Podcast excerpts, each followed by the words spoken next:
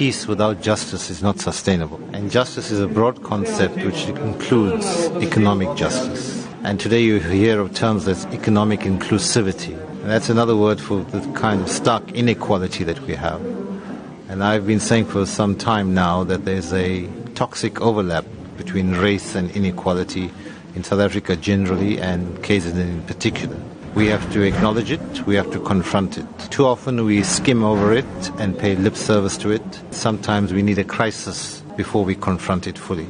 I think an opportunity exists in the very near future through the Premier's Social Cohesion Summit, and I'm sure he will refer to it in his State of the Province address. That will bring together, we hope, all major and meaningful stakeholders, and that must emerge with a program of action that's comprehensive, that reaches down to the ground in building that cohesion. But the basis of it is economic inequality. It's not an easy issue, it's a worldwide problem, but it makes it especially urgent for us because of this overlap between race and inequality. On the 69th death anniversary of Gandhi, why do you believe his teachings and practices still remain relevant in today's society? Well, he was able to take on the biggest powers of that time through non-violence and bring the British government down and win independence for India. And the way he did it was quite exemplary, and the values are clearly, uh, you know, enduring. As Gandhi once said, all good action is bound to bear fruit at the end.